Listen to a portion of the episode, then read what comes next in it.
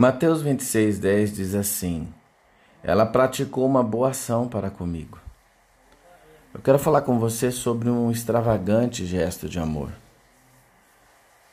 O que essa mulher fez não foi um ato impulsivo. Ela levou um grande frasco de perfume de sua casa até a de Simão. Não foi um gesto espontâneo, mas foi um ato extravagante.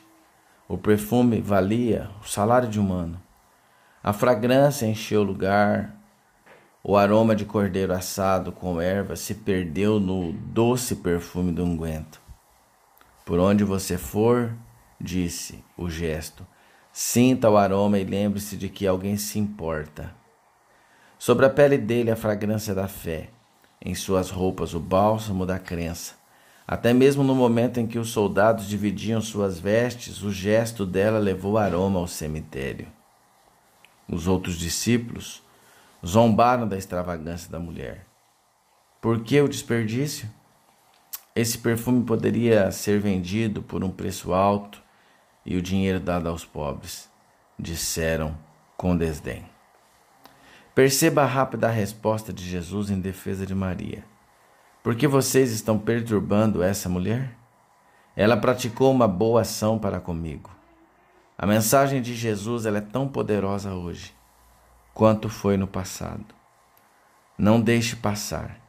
Existe um momento para o amor arriscado. Há um momento para gestos extravagantes. Há um tempo para derramar seus afetos sobre quem você ama. Quando chegar a hora, aproveite, não a deixe passar. Pense nisso. Oremos. Em o nome de Jesus, ó Deus e Pai, ajuda-nos a nos lembrarmos de que as recompensas do amor arriscado são sempre maiores do que o custo.